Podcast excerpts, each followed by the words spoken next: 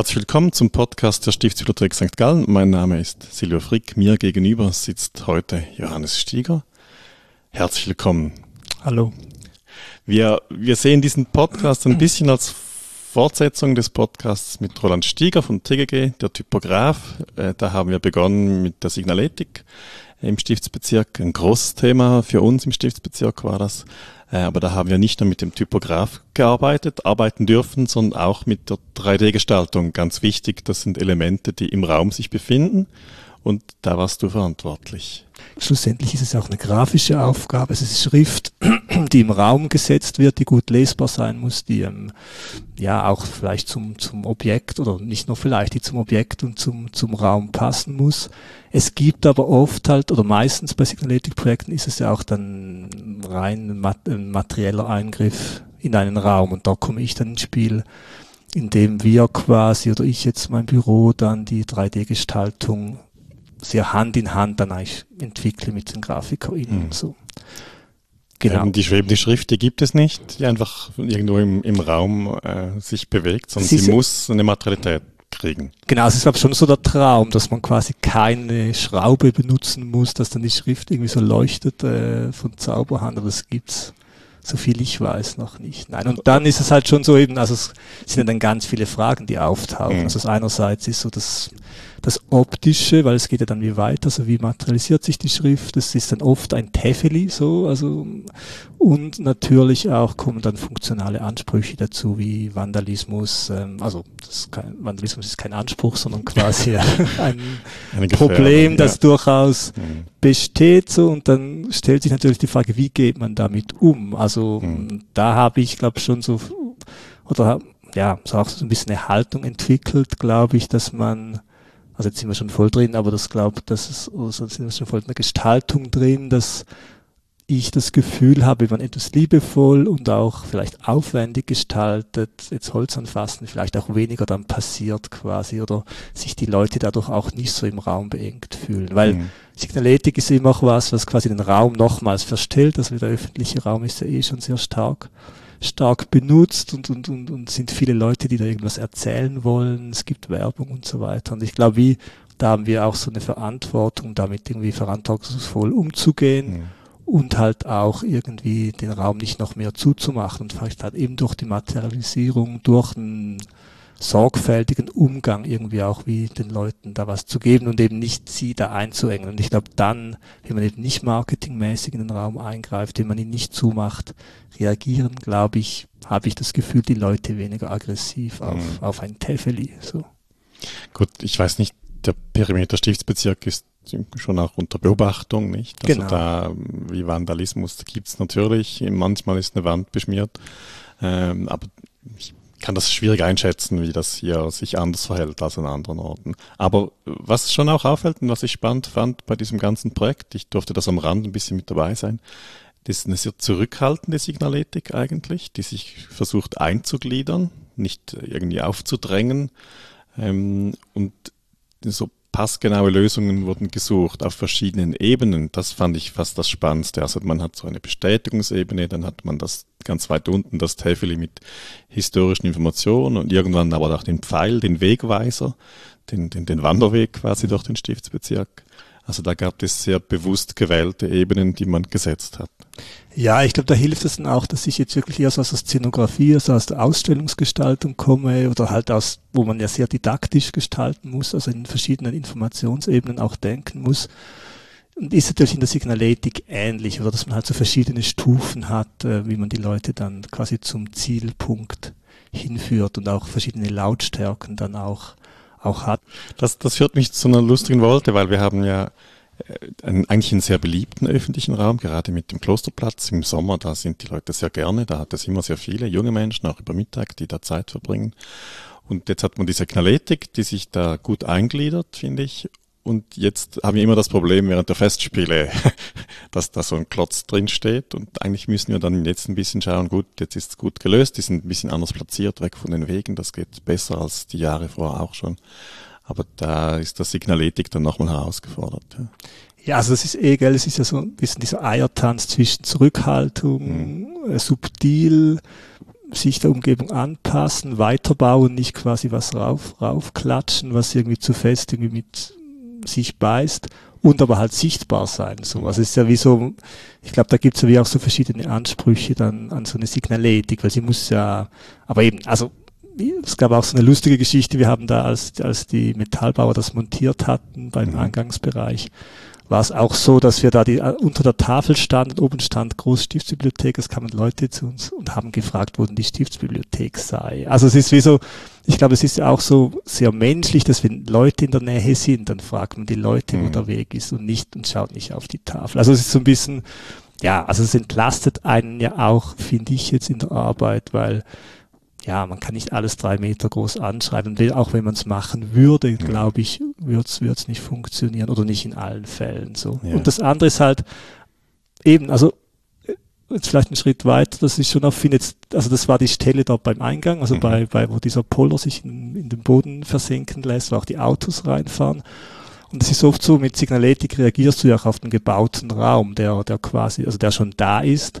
Und du musst oft auch mit, mit Umgebungen oder auch mit Häusern, also wenn wir auch in Häusern drin machen, sind es oft schwierige Räume, die nicht immer so gebaut sind, dass die Leute wissen, wo sie durch müssen. Oder wenn die Architektur oder wenn der öffentliche Raum, glaube ich, schon so perfekt wäre, dann braucht es vielleicht auch viel weniger Tefelis, dass die Leute wissen, wo sie durch müssen. Ich glaube jetzt bei dieser Stelle, das ist ein Ort, wo Autos reinfahren, es hat einen Poller, da fühle ich mich jetzt nicht so auf den ersten, ersten Moment hin so willkommen und ja. denke, ah, es hat einen Poller, der ist für Autos, auch wenn der Poller eigentlich dafür da ist, dass Autos nicht reinfahren. Das ist ein bisschen dann noch so ein bisschen bisschen schräg. Und wir haben oft das Problem, dass wir auch auf, auf Gegebenheiten reagieren müssen und manchmal kann es auch gar nicht mehr machen, als einfach eine Tafel hinstellen mhm. und darauf hoffen, dass die Leute genau schauen und wissen, wo sie durchlaufen müssen. Dass so. sie die Tafel anschauen. Genau. Ja, ja, es gibt also zwei Dinge. Das eine gibt ja diese Schiedemauer, die dann nachempfunden wurde. Also das hat historische Gegebenheiten, dass eben man da eine Klausur betritt und nicht ein sich öffnendes Kloster. Mhm. Das ist schon schwierig in der Anlage, ganz klar. Und dann hat man daneben natürlich gleich schon ein anderes Hoheitsgebiet. Also der Stiftsbezirk ist dann doch klein. Daneben kommt die Stadt und dann hat man eine andere Signaletik. Äh, wie, wie war das? Seid ihr mit dem umgegangen? Das war, glaube ich, schon die Frage. Wir haben dann, glaube ich, so viel ich weiß, einen klaren Schnitt gemacht, mhm. so dass man sagt, okay, es ist wirklich ein anderer Ort, das ist quasi, es eben, es ist, sage ich jetzt mal, ein musealer oder ein Kulturort mhm. und kein, aber klar, also ich, ich glaube schlussendlich, da wir ja eher so eine zurückhaltende Formensprache haben, und ich bin geht das auch zusammen. Ich glaube, mhm. es ist nicht so, dass man denkt, okay, shit, ich bin jetzt irgendwie auf einem Firmengelände gelandet oder so. Mhm. Also es ist nicht so ein, so ein ja. großer Bruch und ich glaube, das hilft halt auch, wenn man, wenn man, wenn man eher zurückhaltend ist. Und ich bin auch nicht so ein großer Fan von, dass alles genau gleich sein muss auf dieser Welt und dass all jedes Tefeli, also ja, ich bin da zum Teil auch ein bisschen für die Inkonsequenz, weil ich glaube, viele Leute sind sich das auch gewohnt und man wohnt ja auch nicht, dass alles mhm. genau gleich aussieht. Und ich glaube, viele Menschen und die meisten können auch mit dem umgehen. So, es ist auch ein Trugschluss oft, dass also man sieht ja dann so bei CI-Projekten, überall muss das Logo drauf und alles muss gebrandet werden, muss genau gleich aussehen. Und ich glaube, ja, also bei so Tafelgeschichten ist es das Ähnliche. Ich glaube, die Leute wissen ja, okay, jetzt bin ich im städtischen Raum, jetzt betrete ich den Klosterraum, das ist was anderes und können dann schon switchen und glaube, wenn dann mhm. ein anderes Material ihnen begegnet oder eine andere Schrift damit auch umgehen. So. Ist ja gar nicht so schlecht. Also das Material, man sieht ihm ja das Metallische an. Es gibt eine Patina, es ist eine gewisse gewisse Handwerklichkeit damit verbunden, nicht? Und wenn man den Stiftsbezirk betritt und hat diese Signaletik, dann gibt es schon auch eine Aussage. Also das war auch wichtig, oder? Das ist eigentlich, also wir wollten eigentlich alles aus Messing machen, auch die, die Ständer, das war dann ein bisschen zu teuer, weil wir dann diese ganzen Profile hätten aus vollen, vollen Messingstangen fräsen müssen, aber es war schon so die Idee, dass eigentlich das Material mit dem, mit dem Gelände altert, so, und eben auch zeigt, dass es, dass es, dass es, also auch so ein bisschen, dass dieses Historische auch aufnimmt. Und das kann man ja auch hässlich finden, weil es gibt eine Tafel, glaube die ist relativ weit unten und Messing hat schon die Eigenschaft, wenn da ein Hund drauf pinkelt, dass es, oder auch ein Vogel mhm. drauf scheißt, dass es dann halt wie die Farbe verändert und halt mhm. halt grün wird, was man ja früher auch mal als schön empfunden hat, aber jetzt mittlerweile passiert das halt nicht mehr so oft durch, durch die klimatischen Veränderungen und so. Ja, das sind halt so Sachen und wenn man zwei Tafeln nebeneinander hat, die sehen auch anders aus. Also mhm. die, die obwohl sie vielleicht Je nach Standort dann. Genau, oder sogar am gleichen Standort, wenn sie Aha, vielleicht aus einer verschiedenen Platte geschnitten ja. sind oder halt irgendwie anders, es tropft anders drauf oder so. Es, und das finde ich eigentlich schön und das war uns wie wichtig, ein Material zu finden, das eben nicht geschlossen ist, das auch so eine Offenheit hat und auch so ein bisschen anders, mhm. anders auf die Einflüsse reagiert. Mhm.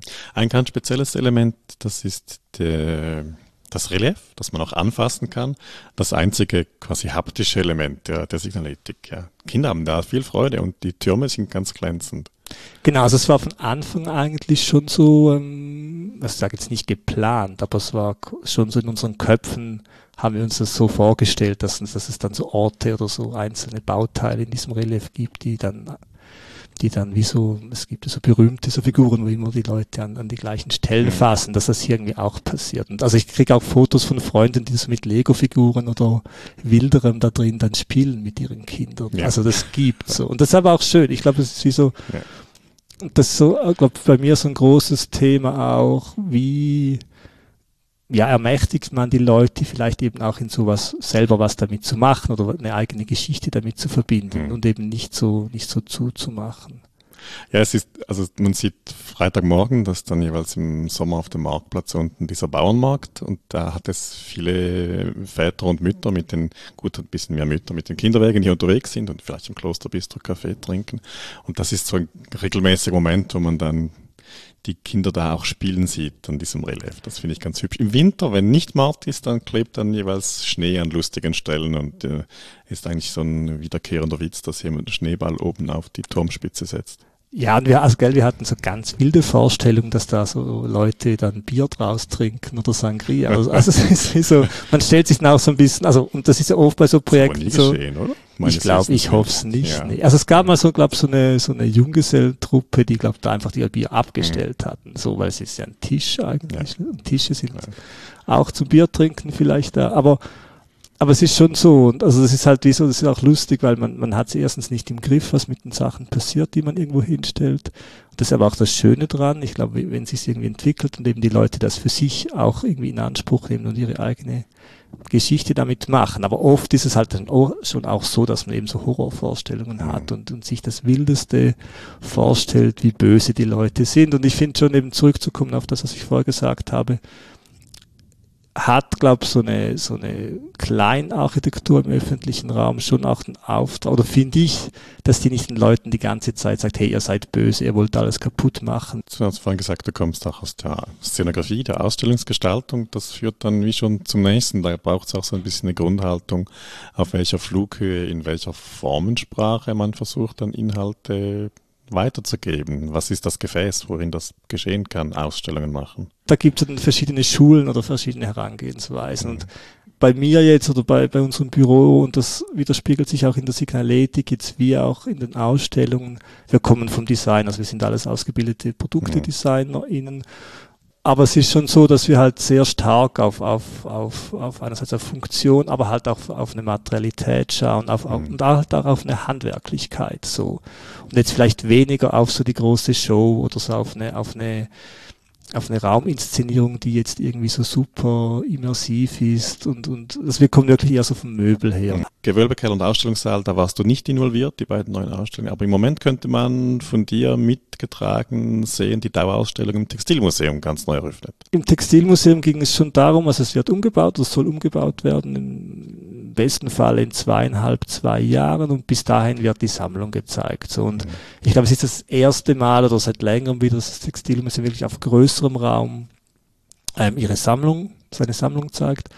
Und es ist auch so, dass ich glaube, das Interessante daran ist, dass es jetzt dort so inhaltlich auch ein bisschen einen Wechsel gibt. Also das Textilmuseum war berühmt oder viele Leute gehen dorthin, um schöne Sachen oder so ein bisschen glamouröse, teure St. Galler Spitzenprodukte zu sehen. Und mittlerweile ist das Textilmuseum schon so auf dem Weg, dass es quasi auch ein bisschen mehr in die heutige Zeit kommt, dass halt zeitgenössischere ähm, Objekte auch gezeigt werden, die halt ein bisschen weniger Glamour haben. Und das war dann schon auch so ein bisschen, oder ist auch die Herausforderung als Gestalter dann quasi da einen Raum zu schaffen für diese Objekte, die auch sehr unterschiedlich sind. Das hat halt vielleicht einen, einen Gebetsteppich, einen sehr alten Gebetsteppich, zum Beispiel neben einem Feuerwehranzug, so und ja.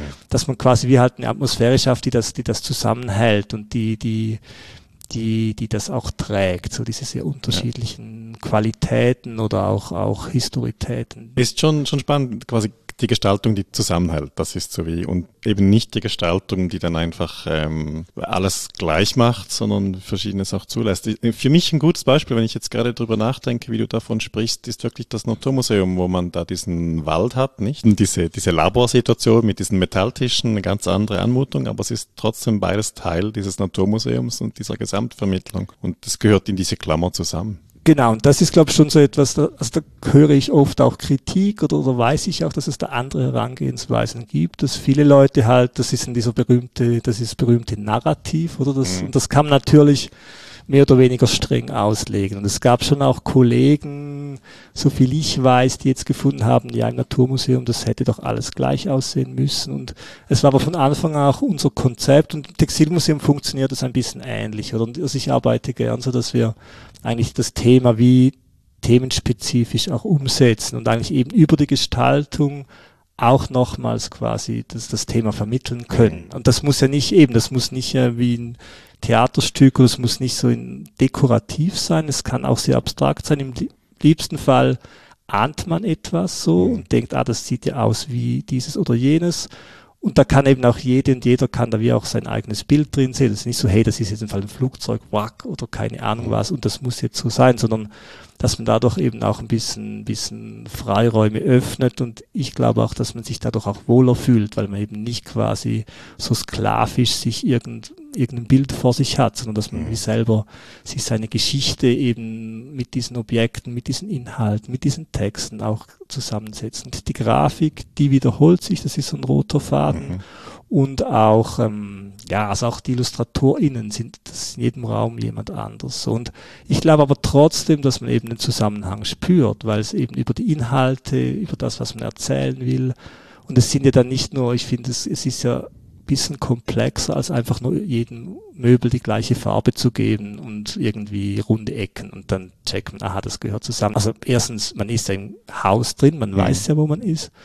Und andererseits, glaube ich, auch eben über den Umgang mit Themen, über Umgang mit, mit Vermittlung, mit, mit, mit, mit Handwerk, wie sind die Sachen gemacht? Oder sind, wir haben eigentlich in jedem Raum, gibt so eine, so eine Handwerkskunst, sage ich jetzt mal, wo, wo wirklich Leute ähm, ja, wo, wo sehr intensiv an diesen Sachen gearbeitet wurden. Ich glaube, das ist auch so ein Zusammenhang, der jetzt nicht so super offensichtlich ist, aber ich glaube, der schon spürbar ist, dass diese Räume eben was miteinander zu tun haben. Also diese Bäume, die du erwähnt hast, die hat damals, als es die Stadtsägerei noch gab, die haben wir dort schneiden lassen. Also sind so das Holz von hier, das wurde mit der Motorsäge, das war ein riesiger Aufwand, dass die quasi genau diese Form haben und so. Das ist auch lustig, oder? Weil es gab Leute, die gesagt haben, das sieht ja aus wie, ein, wie, eine, wie, wie eine Antenne oder so, oder wie ein Strommast.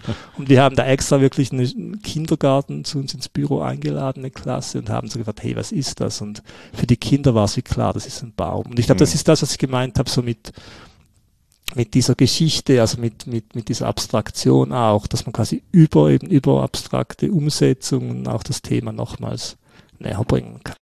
Gestaltung nach dem Inhalt, das heißt, du bekommst die fertige Ausstellung geschrieben mit den Täfelchentexten und darfst dann dazu gestalten. Im Normalfall ist es so, dass man ein Grobkonzept bekommt, so mit den Kernaussagen, was sollen die Leute mitnehmen, was will man aussagen, was wird grob gezeigt, das sind die Themen, vielleicht schon in welchem Raum. Und dann man eigentlich so parallel Ping-Pong daran arbeitet. Mhm. Wir dann ein Grobkonzept machen, so gestalterische Stoßrichtungen vorschlagen. Das hat wieder einen Einfluss auf den Inhalt. Und so arbeitet man sich eigentlich so auf die, auf die Ausstellung vor. Es gibt auch andere Formen, wo quasi zuerst die Gestaltung ist und aufgrund derer dann der Inhalt bestimmt ist, was ich nicht so gern mache. Also ich arbeite also sehr gerne halt inhaltlich, dass man weiß, was man will und aufgrund dessen dann auch das Medium und halt auch die Gestaltung mhm. auswählt. Was sind die Arbeitsmittel heute eines Designers? Bleistift und Papier oder bist du bist du anders unterwegs? Es ist halt so ein bisschen phasenabhängig. Mhm. Also, dass man am Anfang schon sehr noch mit Papier mm, skizziert. Also, es muss ja auch nicht Papier sein, aber mhm. einfach so von Hand, sage ich jetzt mal. Und beeinflusst und dann relativ das dann deine Gestaltung, das, das Werkzeug, das du da wählst? Also das ist extrem wichtig. Also ich habe schon unterrichtet und es gibt also jetzt, also ich meine, nur schon wie man zeichnet, hat einen. Einfluss auf, auf die Gestaltung. Es gab also in den, so dieses klassische Designzeichnen ist ja so sehr schwungvoll, mhm. also vom Produktdesign mit so Markern, man malt. Relativ schnell, ja so halb schnell, aber es sind halt mhm. so sehr, sehr, sehr detaillierte Zeichnungen. Und ich finde, das hat schon einen Einfluss darauf, wie der Entwurf, weil du kannst so, so schwungvoll dieses klassische Design zeichnen, kannst du nicht eine eckige Kiste, wird dann ziemlich schwierig oder mhm. so. Also wenn du sehr orthogonal entwirfst. Und darum finde ich, also vielleicht hat auch der Entwurfsstil einen Einfluss auf den Zeichnungsstil, das ist mhm. jetzt, habe ich nicht so genau untersucht, aber ich finde schon sehr, es ist noch verpannt, wie das eigentlich dann zusammenhängt. Und ich finde schon, und klar, und wir gehen dann schon bald auch in, zum Computer und, und arbeiten relativ schnell so dreidimensional und mhm. machen Renderings. Aber es ist immer so ein, so ein, so ein Hin und Her eigentlich. Es gibt jetzt meiner Ansicht nach nicht dieses oder jenes Mittel. Ich kenne den Vorwurf äh, in der zeitgenössischen Architektur, dass man sagt, die Grenzen des Renderings wurden zur Grenzen der Gestaltung und der Architektur, also so ein, so ein, ein Rückschlag letztendlich dieser technischen Begrenzung, dass dann die Architektur aussieht wie gerendert. Gibt's das, oder kennst du das auch bei der, bei der, dieser Arbeit, dass du dann wie, man da begrenzt ist? Also Rendering hat wie, gibt gewisse Arten, wie Oberflächen dargestellt werden und anderes ist nicht möglich. Was ich jetzt merke, wenn man am Anfang mit Handskizzen arbeitet, ist halt so, so ein produktives Missverständnis ist sehr, sehr schön, oder weil mhm du liest dann die Skizze anders als ich und siehst etwas, was ich gar nicht gemeint habe oder umgekehrt und dadurch entsteht einerseits eine Diskussion, aber es entsteht vielleicht auch was Neues draus und das Rendering macht das natürlich nicht. Das Rendering sagt, hey, so ist es. Mhm. Wobei es schon auch ich es interessant finde, eigentlich jetzt mit Renderings früh zu arbeiten und dann halt die so zu machen, dass es eben, dass es da, also man kann ja irgendeinen einen Korn drüber werfen und das unscharf machen und so halt keine Oberflächen zuordnen. Das ist halt, das ist eher wie ein Cartoon-Modell auch. Also ich mache oft Renderings, die aussehen wie Cartoon-Modelle, mhm. so und das die Leute schnallen das teilweise auch gar nicht. Und dann, finde ich, kommt es auch gar nicht mehr so drauf an. Ich glaube eben, also ist immer die Frage, wie, wie benutzt man die Mittel mhm. und, und wie setzt man sie ein? Und vielleicht macht es mal Sinn, so, eine, so ein fotorealistisches Rendering zu machen. Also das machen wir auch durchaus. Aber das kommt dann erst später, weil ich will vorher ja noch nicht über Farben reden und über, über, über Materialitäten, sondern es geht am Anfang ja mal so um Grund, eine Grundidee, wo, wo soll die Reise hingehen. Aber klar, eben nicht, aber man muss je nach Phase und auch Auftrag entscheiden, was jetzt das Richtige ist. Ich finde es einfach sehr furchtbar in Diskussionen manchmal, wenn jemand sagt, das ist einfach hässlich oder das gefällt mir, das ist schön, äh, quasi als, als Nagel, ohne das genau verbalisieren zu können, warum oder benennen nee, also zu können, was ist jetzt die Qualität, die mir, die mir hier entspricht oder die mich dazu bringt, das zu äußern. Ähm, um konkret zu werden in der Diskussion. Das finde ich auch, ja. absolut. Aber eben, also halt so jetzt in meinem, sage ich jetzt mal, professionellen Umfeld ist es natürlich schwierig mhm. so, oder jetzt gerade im Büro. Aber ich finde es auch irgendwie schön, wenn man das quasi so sagt, ja, oder? Weil ja. es hat dann auch so was, was un Uneitles und es ist so ein, so ein es spricht einen ganz sofort an. So. Aber klar, ich überlege dann halt, okay, was ist es denn? Oder und was, was macht es aus, dass sich halt Leute, dass Leute Sachen schön finden oder respektive vielleicht jetzt eher, was ich wichtig, fast gerade so wichtig finde oder was auch zusammengehört, sich halt wohlfühlen. Also wann fühlt man sich wohl mhm. in einem Raum oder mit einem Objekt und das kann reine Schönheit sein, so es kann aber auch halt auch eine Störung dieser Schönheit sein, so oder etwas, was man denkt, so, hä, mhm das kann auch helfen. Dort finde ich es schon interessant, darüber nachzudenken. Was mhm. ist denn so die, so die, was ist schön? So. Mhm. Du, wir haben gesagt, historische Räume, die bedingen einem, da muss man dann halt wie darauf Rücksicht nehmen. Das kann spannend sein, aber möchte man nicht irgendwann so pubertäre Großmachtsfantasie ausleben und wir reißen nicht. Du hast einen Vorschlag gebracht, Polo weg, Auto weg.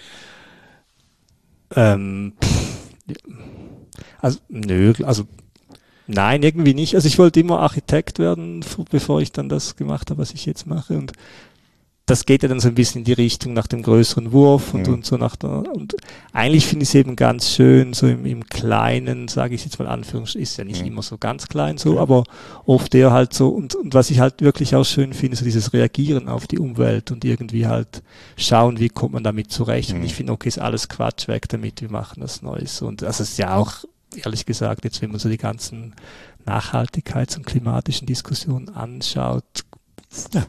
geht es ums Weiterbauen genau. und nicht ums Neue. Und, und das sind ja eh wichtige Fragen. Und mich hat das eigentlich immer mehr interessiert, so irgendwo was rein einzugreifen, als irgendwie jetzt abzubrechen mhm. oder neu zu machen. Mhm. So. Aber das ist klar, manchmal denkt man schon, es wäre jetzt läs, wenn das komplett anders wäre. Das wäre viel einfacher. Mhm. Aber ich finde halt wie so, also wir arbeiten oft ja immer mit Menschen zusammen, das ist ja ein bisschen ähnlich. Ich, ich kann ja die, all diese Faktoren nicht einfach ausblenden bei einem Projekt. Und ich mhm. glaube, also dadurch bleibt man einerseits oder bleibe ich irgendwie wach und, und man kommt aber auch auf andere Ideen oder muss sich halt Sachen anders überlegen. Es ist nicht immer, ist nicht immer einfach, also es ist meistens nicht einfacher so.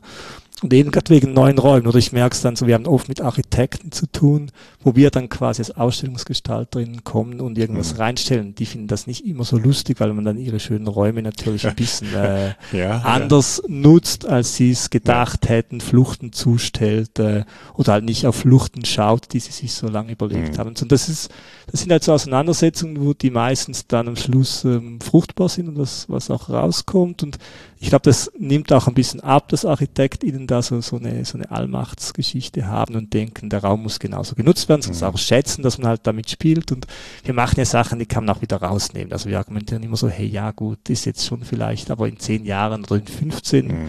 wie lange so eine Ausstellung dann immer auch drin ist, sind ja die Räume dann wieder pur und strahlen ihre, ihre ursprüngliche Schönheit, äh, wie auch immer. Dann kann man wieder Architekturführung anbieten, endlich. Genau. Ja. Hast du, du auch schon Wanderausstellungen gestaltet, die dann in verschiedenen Räumen präsentiert werden und an verschiedenen Orten funktionieren müssen? Das war auch so am Anfang, das war vor 2005 die erste Ausstellung, die ich im Büro in Rapsel gestaltet habe, war eine Fle äh, Quatsch, eine Biberausstellung. Ja und die war dann, ja, die war in, nicht gerade in jedem, aber in, also in fast allen Naturmuseen in der Schweiz und in ganz mhm. unterschiedlichen Kontexten. Zwei Jahre später haben wir eine Fledermaus-Ausstellung gemacht, die ist immer noch unterwegs. Die Biberausstellung war auch irgendwie 15 Jahre mhm. unterwegs. Die Fledermaus-Ausstellung kommt jetzt im nächsten Sommer nach St. Gallen. Das mhm. ist so die letzte Station, bevor sie dann tatsächlich eingeschrottet wird. Und das sind da schon so, die wurde für das Naturmuseum Frauenfeld gestaltet. Das ist so ein Dachraum wie hier, man sieht ihn jetzt mhm. nicht, aber so eher klein mit so einem Dachstock und kommt jetzt ins Naturmuseum, wo so ein Monster, so ein mhm. Ausstellungsraum ist. Und natürlich muss man damit wie umgehen. Das sind, mhm. das ist schon so, das sind Ausstellungen, die wirklich in sehr unterschiedlichen Räumen funktionieren sollen, können, so.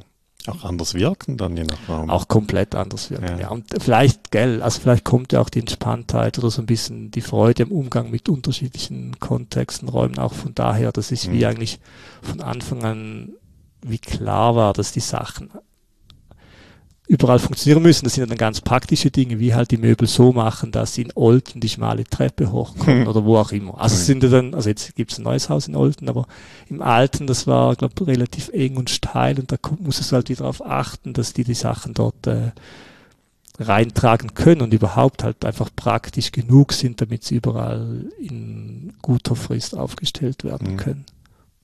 Was, was wünschst du dir als Betrachter von, von Ausstellungsarchitektur, wenn es andere gemacht haben? Ja, das ist immer so ein bisschen schwierig. Also wo ich einfach Mühe habe, also das ist ein bisschen so Mühe habe, ist so dieses, man wird dann so, man steht vor einer geschlossenen Tür, es hat eine Uhr, man kommt dann rein und man wird so durch ein Parkour gejagt, wo man so sehr klare mhm. Anweisungen kriegt und eigentlich eben so ein bisschen, bisschen vor, geschrieben bekommt, wie man die Ausstellung anschauen muss. Und mhm. das, also eben, ich arbeite nicht so und ich mag das persönlich auch nicht, weil ich eher so eine zerstreute Person bin, die eigentlich lieber ein bisschen durch die Räume streift und, und eigentlich wie selber mir das so zusammenstelle. Und das ist so etwas, wo ich, wo ich, ja, mhm. aber ich gehe vielleicht auch nicht an diese Orte, wo, wo das, weil man kennt also ja, wo, das Angebot von Möglichkeiten, das wäre etwas. Ja, ich finde schon, das ja. ist auch interessant. Oder wie, wie, also die Leute sind ja auch unterschiedlich und, und springen unterschiedlich auf, auf Inhalte an und, und wie, wie vermittelt. Also am Schluss geht es immer darum, wie kann ich einen halbwegs komplexen Inhalt den Leuten, den Leuten vermitteln. Und ich glaube, wieder gibt es sehr viel verschiedene Methoden und es nimmt schon, also ich habe das Gefühl, so dieses auch natürlich mit den, mit den vorhandenen Medien und Möglichkeiten nimmt schon so eine, so eine, so eine Sache zu, wo man ja, wo man so ein bisschen eingeengter ist jetzt, mhm. im, im, im, im sage jetzt mal, in der Konsumation von, von Informationen. Und lustigerweise, also Szenografie kommt eigentlich aus dem Film, kommt vom Theater, wo man ja sagt, okay, du sitzt jetzt drei Stunden da und schaust dir das an mhm. und du musst es anschauen und so. Und in der Ausstellungsgestaltung oder so war es ja eigentlich anders, weil du ja wie anders durch den Raum gehst. Mhm. und äh, lustigerweise habe ich das Gefühl, nimmt es auch ein bisschen zu, so dieses Theatrale, halt auch so dieses, mhm. dieser klare Parcours, den man, den man gehen muss. Ich, ich erlebe bei uns im Haus etwas, was ich in anderen Orten auch das Gefühl habe zu sehen. Man hat diese täglichen Texte, die immer kürzer und knapper und reduziert werden. Ein Satz, eine Aussage. Äh, es, noch bevor es einfache Sprache wird, wird es wie verständlicher gemacht. Es muss funktionieren. Es gibt äh, eine begrenzte Aufmerksamkeitsspanne. Ist das etwas, was in der Gestaltung auch so die Reduktion das, das quasi das Minimieren, was äh, zu erkennen ist oder was es so gibt. Also ja klar, gell, wenn du als Gestalterin an eine Sitzung gehst mit Inhaltsleuten, dann lachen die eh schon von Anfang an, weil wir dann sagen, okay gut, der Text irgendwie nur 500 Zeichen, äh, Aufmerksamkeitsspanne bei Filmen, ähm, bei Hörsachen zwei Minuten mhm. und natürlich, also eben, ich habe lange bei, als Redakteur beim Seiten, beim Kulturmagazin gearbeitet und ich habe da, also ich glaube, da bin ich auch ein bisschen verständnisvoller gegenüber langen Texten und ich arbeite jetzt auch oft mit Grafiker, Grafikerinnen zusammen, die da auch irgendwie, ich habe das Gefühl, es entspannt sich mittlerweile wieder ein bisschen mhm. auch so und ich glaube, das Wichtige ist, dass man wie verschiedene das, wir hatten es ja ganz am Anfang davon, verschiedene Ebenen halt von Informationen auch anbietet. Also das ist halt so die, so für die Eiligen, die durchrennen, irgendwie dort einen Satz, dort eine Legende lesen, damit die zufrieden sind. Aber es gibt dann immer noch die Ausnahmetalente, die dann irgendwie drei Stunden in der Ausstellung sind, die das mhm. Detail anschauen wollen, es genau wissen wollen, dass man die halt eben aber auch quasi bedient, ohne die anderen abzuschrecken. Und da mhm. gibt es ja viele Möglichkeiten. Man kann mit Auszügen arbeiten. Jetzt mit, finde ich, da ist der Bildschirm wieder ein gutes Mittel, um so eine, so eine, so eine Informationstiefe anzubieten, die aber nicht alle gerade irgendwie abschreckt und den ganzen Raum zubombt und so. Ich glaube, mhm. das ist schon, schon wichtig. Dass, also ich glaube, diese Reduktion ist sicher ein wichtiger Punkt, aber es, teilweise gibt es halt Themen, es gibt Häuser, die einfach, ja, es gibt viel zu erzählen. Ich glaube, das mhm. muss man auch ernst nehmen und oder nehme ich oft, nehmen wir auch ernst und schauen halt, wie kann man das quasi so machen, dass es eben, dass es eben für alle dann am Schluss auch, auch irgendwie aufgeht und, mhm. ähm, und stimmt und eben nicht, nicht den Raum oder das Erlebnis einengt. So. Das ist ein würdiges Schlusswort. Ähm, besten Dank für dieses Gespräch. Gleichfalls, bis bald.